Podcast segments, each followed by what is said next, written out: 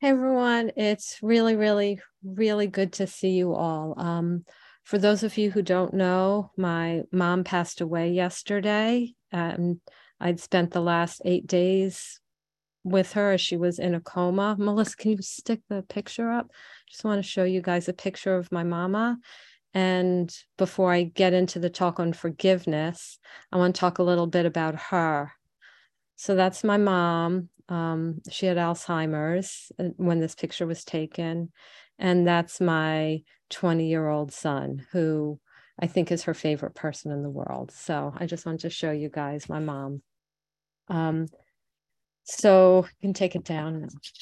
She died yesterday after a, a year long battle with Alzheimer's. She went within a year from being able to pay her own bills to totally incontinent in a wheelchair, not not knowing anything in one year, but she always recognized me and she was always happy to see me. Um, little over a year ago, January 1st of 2022, she fell and hit her head. And she went to the hospital and I picked her up from the hospital and I went back to her apartment and she asked me to touch the lump and I almost couldn't do it. I just didn't want to touch her. I didn't have that kind of relationship with her where I felt close enough where I could do something like that. It was like asking me to like touch a stranger in an intimate way. And I just thought, um, and I talked to my therapist about it, and I have a really good therapist. And she said, you know, you don't have a closeness with your mom, and it's not your fault. It's, you know, kind of how you were raised. Your mom was busy putting her attention you know elsewhere and didn't give you enough attention and i really love my therapist. And on this one i just felt i want to do something. So i did the steps. Um, i had looked at before that I had a resentment against my mom because she wanted me to spend time with her. A natural thing. I usually just saw her once a week. She moved up from Florida to New Jersey to be near me, well, really be near my kids. Um, and I'd see her once a week, and I was always very kind to her. So she would never suspect that I was dreading spending time with her. So I remember I had done an inventory on it, put it on like, I resent my mom because she wants me to spend a lot of time with her. And I said to my sponsor, you know, I don't think I have a part because I'm I'm spending time with her. I'm very kind to her. And she said, if you have a resentment, you have a part. And she said, How about this? I think I shouldn't have to do things I don't want to do. And it was like a dagger in my heart. And then I looked at what are my what's my defect? I said, selfish. So I decided I didn't want to be like that. So I went to God and I really I prayed and I just said, God, I need a change of heart. Please give me a new heart. And um, all I can say is he just did. The next time I went over to her apartment, um, I was like hugging her and kissing her and just felt warmly. And then the week after that, she was diagnosed with Alzheimer's.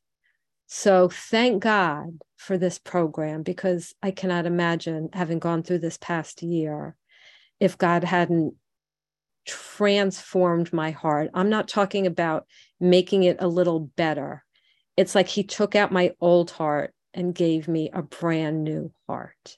And so I would be able to go and see my mom and hug her and kiss her and um, these past eight days, she last Saturday she went into I guess it was like a coma. She was just non-responsive on her bed, and we had hospice there, so there's no hospital. She was just on morphine, and for eight days I was able to stay with her, not nonstop, but every day for hours by her side, um, singing to her, praying over her, just sitting and reading a book and holding her hand while I was reading a book. Um, and that is what this program does for people like us. And I was thinking, you know, there are a couple times in the past year where she went to the hospital because she fell and, you know, she was staying at a facility where if you fall, they have to take you to the hospital, even if you're fine. And there were a couple times I didn't go with her. I just like didn't want to sit all day in a hospital like for nothing. And I felt really bad about that. Like I should have gone and that haunted me. And a couple days ago, I was thinking not connected to that um like god why is this taking so long? It's like she said all her goodbyes to everyone. My kids got on and the phone and said goodbye. My son offered to drive up from virginia. She said her goodbye you know they said their goodbyes. Everything was in order. And then i just felt maybe it wasn't for her. Maybe it was for me that god was giving me a chance to make amends to her. Because this time i was there. Um, that's the God that we have. Um, God gave me a chance when I was willing to make amends. He put the opportunity there. And so I just want to um, read you. I wrote a little tribute to her that I just posted on my Facebook page, but um, so, just to read it to you, and then I want to just continue talking about forgiveness because if I didn't work on forgiving, and it wasn't even that there was really anything to forgive, it was just my selfishness. If I didn't work on resolving resentments, this past year would have been a nightmare. And instead, I got to be a daughter for a year. And even though she had Alzheimer's, she was my mom more than she ever was before. But this is who my mom was. My mom, Gloria, passed away this morning after a battle with Alzheimer's. She was a woman who loved sacrificially and lived to serve others. Her passions included her grandchildren, the community library that she managed, and knitting.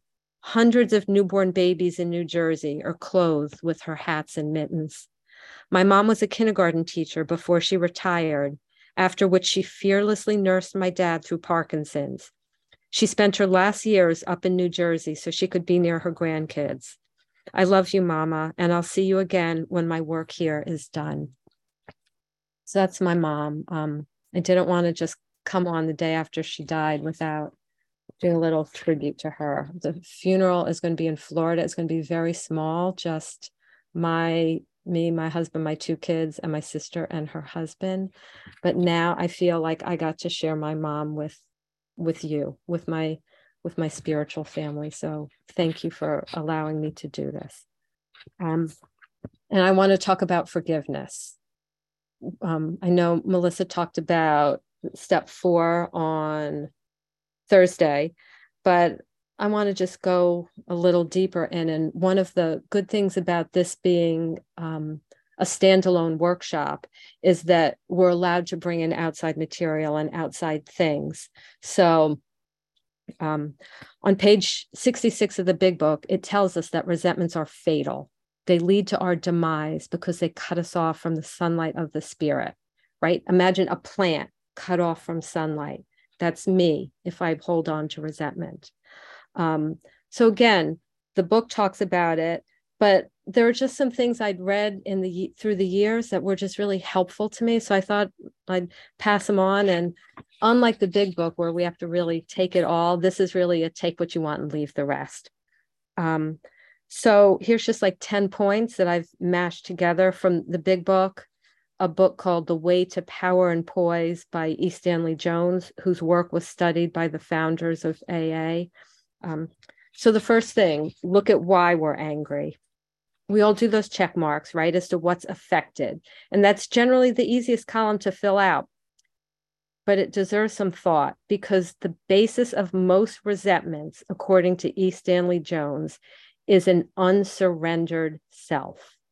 The fact that I have a resentment shows that there's part of me that's oversensitive and it's because my will isn't 100% surrendered to the will of God. Um, and then I love what he says when surrendered to the will of God, we throw off resentments as healthy skin throws off disease germs. Unless there's a cut in the skin, the disease germs don't get in. So I started thinking about this regarding um, the column in our resentment inventories where we make the check marks. Like if we say our self esteem is affected, that means I haven't surrendered to God the demand that others think about me a certain way. If I had, it wouldn't bother me so much what anyone else said or thought about me, wouldn't affect my self esteem because I wouldn't care so much. Ambitions. If I fully surrendered, let's say, my career to God, for example, it wouldn't matter so much if someone else got that promotion and not me. I would know that, like it says on page 63 of the big book, we have a new employer, employer with a capital E. He provides all I need if I stay close to him and perform his work well. I had a, a, clear example of that one time. I was working at a job where I felt their values were such that I couldn't continue to work there. So I took another job, but it was less money. It was $15,000 a year less. And back then that was like a lot, a lot of money. Um, and what happened is right at that time, my parents decided that as part of their estate planning, they were going to give me $18,000 a year. So I was getting the money, but not through my employer with a small e. My employer with a capital E just made another channel to give me the money um, because I was trying to do his will and not work at a place that I thought was displeasing to him. And you know, I have to remember also that step four comes after step three for a reason.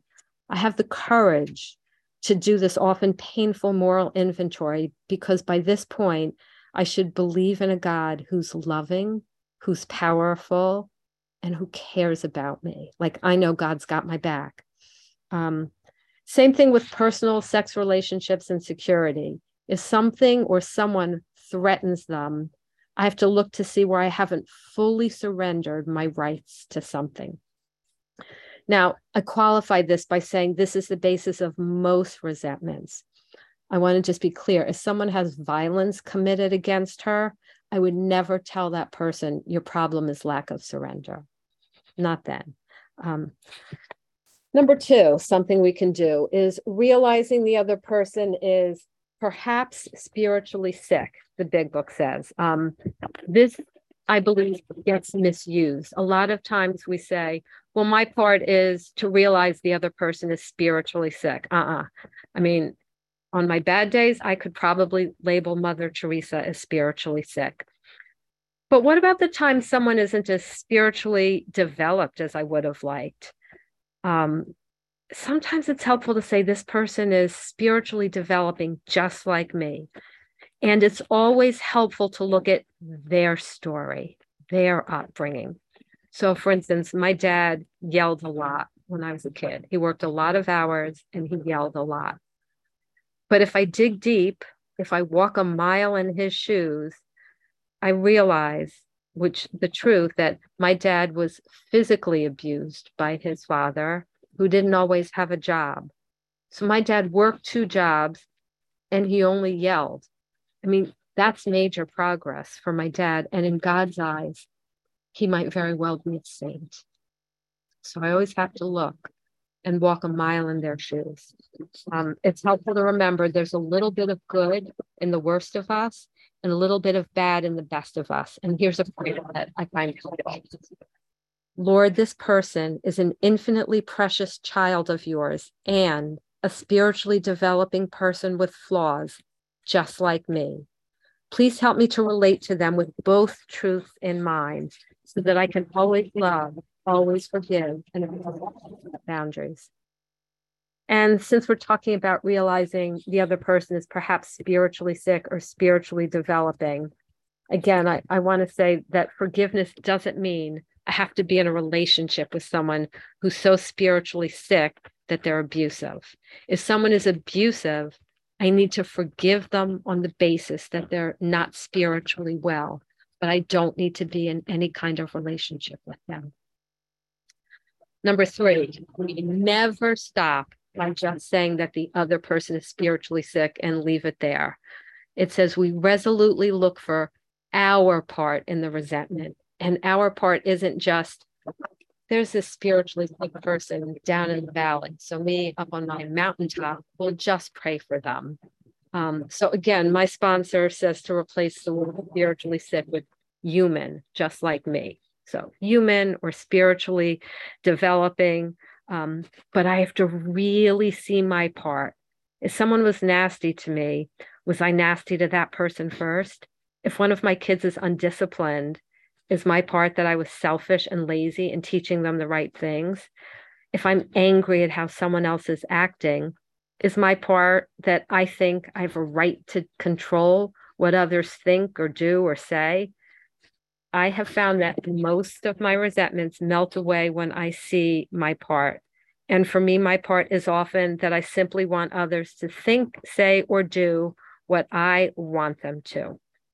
So, for instance, that um, my mom was in a coma for eight days, and then today I went and I cleaned out her apartment. Um, I have one sibling. She didn't come up for eight days. She wasn't there. And I started thinking, gosh, she left this to me. She left it all to me. And then I have to think, okay, what's my part? And I say, my part is what my sister does is not my business. I'm in the world to play the role that God assigns me. So my role was to take care of my mom. And then I tried to look at it another way that if she's doing less, that means I have to do more self sacrifice. And the more self sacrifice I do, the more I'm growing spiritually. So, in some weird kind of way, she's given me a gift. Um, let's say we do all this and we still have a resentment. Are there other things we can do? Um, yes. Number four, we have to make up our minds that in this world, things aren't fair. We're not going to escape injustice and pain. The big book talks about certain trials and low spots and tells us what to do when, not if trouble comes. It doesn't say we'll never have troubles. So if we believe that because we've given our lives to God, our lives will be free, we're going to end up in trouble. Um, the book tells us what to do when trouble comes. We cheerfully capitalize on trouble as a chance for God to show his omnipotence. That means we continue to do the right thing, trust God, and wait for the miracles. Because if I'm trying to take everything in my hands, I've really tied God's hands. Number five, we can pray for those who harm us. Um, E. Stanley Jones says, by praying for those who wrong us, the resentment is sterilized by the antiseptic of prayer. And he advises us to pray first as soon as we feel the first tinge of a resentment. And this makes sense, right? If we try to do an inventory without bringing God into it, it's just psychology. Um, number six, we can go beyond prayer. So the big book says we ask God to show us how we can be helpful to the person who hurt us. We can do good to those who hurt us. Can we bring the garbage cans in for the neighbor who we don't like? Um, when my son was a teenager. There were some rough years, and I remember he, um, I would go out to Dunkin' Donuts to get myself a latte, and sometimes through gritted teeth, I would ask him if I could bring him back one as well. Do something nice for someone we're angry at. Um, the best example I can think of there's a it was a book and a movie true story called I think it was called The End of the Spear. And it was about missionaries in South America. And as soon as they got off the plane to um, a country, I think they, they were, I don't know the right way to say it, but people like uncivil. I don't know if that's like politically incorrect, but people who like didn't speak language, you know, just were um, just war, like tribal people and immediately when these missionaries got off the plane, they were killed by the tribal people. They didn't get a chance to say a word, they were killed. And their wives went back to these tribal people who were suffering an outbreak of polio at the time, and they nursed them back to health. Remember in our book, in the chapter The Family Afterwards, page 127, it says we can help another person's crankiness, their bad feelings disappear if we show love and spiritual understanding. Number seven, we can forgive on the basis that God has forgiven us. We can think about what God has done for us. Um, here's a quote I read Think of the thousand times a day God manifests his love and faithfulness to you. As you think of his love for you, a feeling of humble gratitude will spring up within you. As you experience gratitude to God for all he's done in your life, you will realize that people around you need to be treated with love and patience, just as God has treated you. Since God has been so patient with you, how can you be critical and impatient toward others? God has patiently led you to a deeper understanding of his truth. He has waited for your lagging understanding and faltering faith to catch up. So, really, how are we going to respond to others whose understanding and faith are a bit behind ours? What we are not to do. Um, the big book cautions me against harboring resentments. I always thought that's an interesting word, harbor. Like it reminds me of a place where a ship can be safe in a storm. How do I make myself a safe harbor for resentments so anger and hate feel comfortable living in me? Number eight, we are not to review them over and over in our minds or re- review them over and over with other people under the guise of getting help or asking people to pray for the person when what we're really trying to do is get people to agree with us that that other person is a louse. Um, we're building our harbor. So the best thing to do is to tell one person, and ideally, someone who doesn't know the person that we resent. Tim Keller, one of my favorite spiritual authors, says if we're angry with someone, we don't need to vent, we need to repent. So before we call each other to talk about, you know, our lousy husbands, our rotten kids, our unfair bosses. We need to do our resentment inventories and pray. Number nine, we avoid retaliation and argument. Um, the big book makes it clear avoiding retaliation is an essential ingredient in the cocktail of forgiveness. When someone wrongs us, there's this unavoidable sense that the other person owes us, like they've incurred a debt and we want to make that person pay that debt. We do it by hurting them back, by yelling at them, by getting passive aggressive and making them feel bad in some way, um, or just waiting and watching and hoping something bad will happen to them. Only after we see them suffer in some way do we feel like the debt has been paid. So, what's forgiveness? Forgiveness means I give up my right to seek repayment from the one who harmed me. Forgiveness means we give up the right to revenge, either here or in the hereafter. Um, as I mentioned, you know, I my dad had yelled a lot, and I was, um, it was hard for me to forgive. And I realized, okay, I was being nice, but I was hoping that after he died, God was going to get him on my behalf. And so what I did is I went to God and I said, God, whatever he did to me, and all he did was yell. He was he was a great dad. He just had a he just had a bit of a temper. Um, I said, whatever he did to me, don't hold it against him when you judge him. And I didn't feel it at the time. At the time, I it was like, don't hold him against, don't hold it against him when you judge him. But I really hope you do.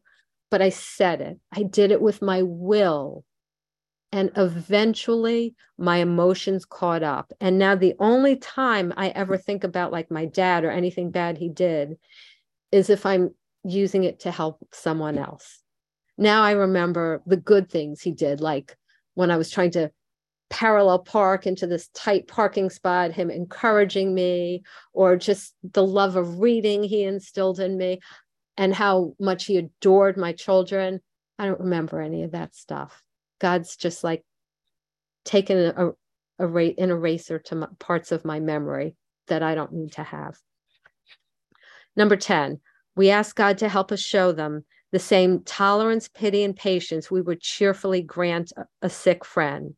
That means, of course, we don't express ourselves or vent in order to feel better. Um, E. Stanley Jones tells of a woman who was really angry at her husband and said, I think I'd feel good if I could just once tell my husband to go to hell. And his comment was, perhaps she would have been relieved momentarily, but the resentment would fill up again and be ready for another spillover. Expression is not the remedy to just express it. It's just dealing with the symptom instead of the disease. Um, what does it mean to have tolerance, pity, and patience? Right. I love how Melissa defined tolerance. My own threshold to withstand pain or sorrow is raised. It means I stop being so easily offended. And I want to say a few things about like forgiving myself. People ask, should I put myself on my resentment inventory? Big Book doesn't address it. But if I resent myself, it's because I've done something wrong. And so I need to admit it, ask God to remove the defect and make my amends. And then I'm forgiven. It's really awkward to do a resentment inventory on myself. Let's say I'd say, I resent myself because I yelled at my kids. It affects my well, it's weird. What's my part? Well, I yelled at my kids. That's what I said. So it doesn't work. To me, it's better to just go to God and say, I yelled at my kids. You know, I was unkind. Please forgive me and remove the defect of unkindness and then make my amends. Um, sometimes people say they have more trouble forgiving themselves than they do accepting God's forgiveness, that they can't, they can forgive others, but they can't forgive themselves. But what really lies behind this idea of I can't forgive myself? Um, according to Tim Keller, when a person says, I can't forgive myself, it's really an indication of pride because we're in essence saying that my judgment is more accurate than God's judgment. When we say, I know God has forgiven me, but I just can't forgive myself, we're acting as if our own judgment holds more weight than God's. The big book is clear if we're sorry for what we've done and have the honest desire to let God take us to better things, we believe we will be forgiven. So we confess our shortcomings to another person and to God. We ask God to remove the defects. We make the amends, and then that's it. We're forgiven. And then that frees us to just go to be useful whenever I talk about resentment, I always like to close with what I think is the strongest story of forgiveness um, by Corrie ten Boom. So I want to just read it to you. Those of you who've heard it before, um, here it is. I personally could hear this story many, many times because it's um, to me, it just typifies what forgiveness is and what I strive to be like. Um, it was in a church in Munich that I first saw him, a balding, heavy-set man in a gray overcoat, a brown felt hat clutched between his hands. People were filing out of the basement room where I had just spoken, moving along the rows of wooden chairs to the door at the rear. It was 1947, and I had come from Holland to defeated Germany with the message that God forgives us. It was the truth they needed most to hear in that bitter, bombed out land, and I gave them my favorite mental picture. Maybe because the sea is never far from a Hollander's mind, I like to think that that's where forgiven sins are thrown. When we confess our sins, I said, God cast them into the deepest ocean, gone forever. The solemn faces stared back at me, not quite daring to believe. There were never questions after a talk in Germany in 1947. People stood up in silence, in silence collected their coats, in silence left the room. And that's when I saw him, working his way forward against the others. One moment I saw the overcoat and the brown hat, the next a blue uniform and a visored cap with its skull and crossbones. It came back with a rush, the huge room with its harsh overhead lights, the pathetic pile of dresses and shoes in the center of the floor, the shame of walking naked past this man. I could see my sister's frail form ahead of me, ribs sharp beneath the parchment skin. Betsy, how thin you were. Betsy and I had been arrested for concealing Jews in our home during the Nazi occupation of Holland. This man had been a guard at Ravensbrück concentration camp where we were sent. And now he was in front of me, hand thrust out. A fine message, Fraulein. How good it is to know that, as you say, all our sins are at the bottom of the sea. And I, who had spoken so glibly of forgiveness, fumbled in my pocketbook rather than take that hand. He would not remember me, of course. How could he remember one prisoner among those thousands of women? But I remembered him. and the leather crop swinging from his belt. It was the first time since my release that I had been face to face with one of my captors, and my blood seemed to freeze. You mentioned Ravensbrück in your talk, he was saying. I was a guard in there. No, he didn't remember me.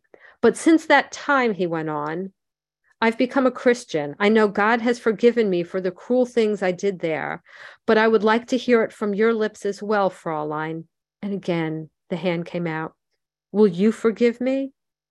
And I stood there. I, whose sins had every day to be forgiven and could not.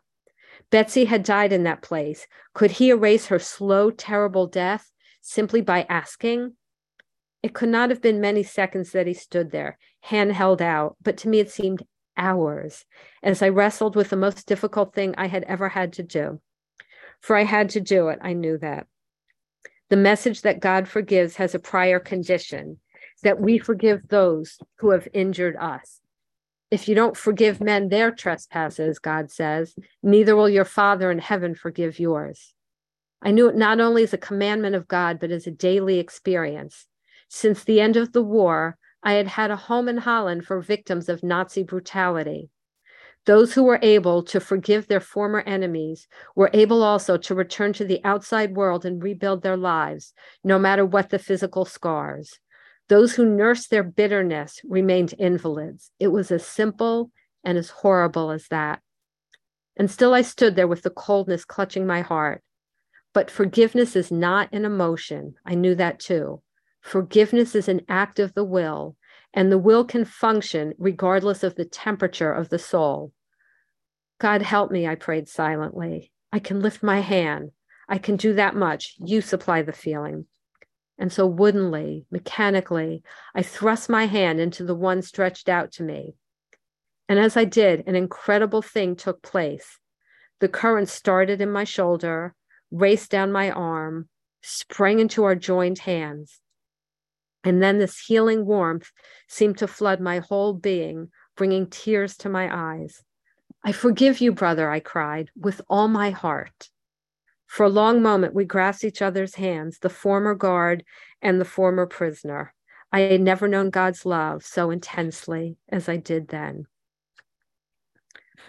That's always my hope that I want to be able to forgive the way Corrie ten Boom did. And um, just thank you all for being here. I I needed to be here and be be back with all you guys. I, I've missed you over the past you know week and a half, and I hope that something I said was helpful. And with that, I'll pass. Thanks.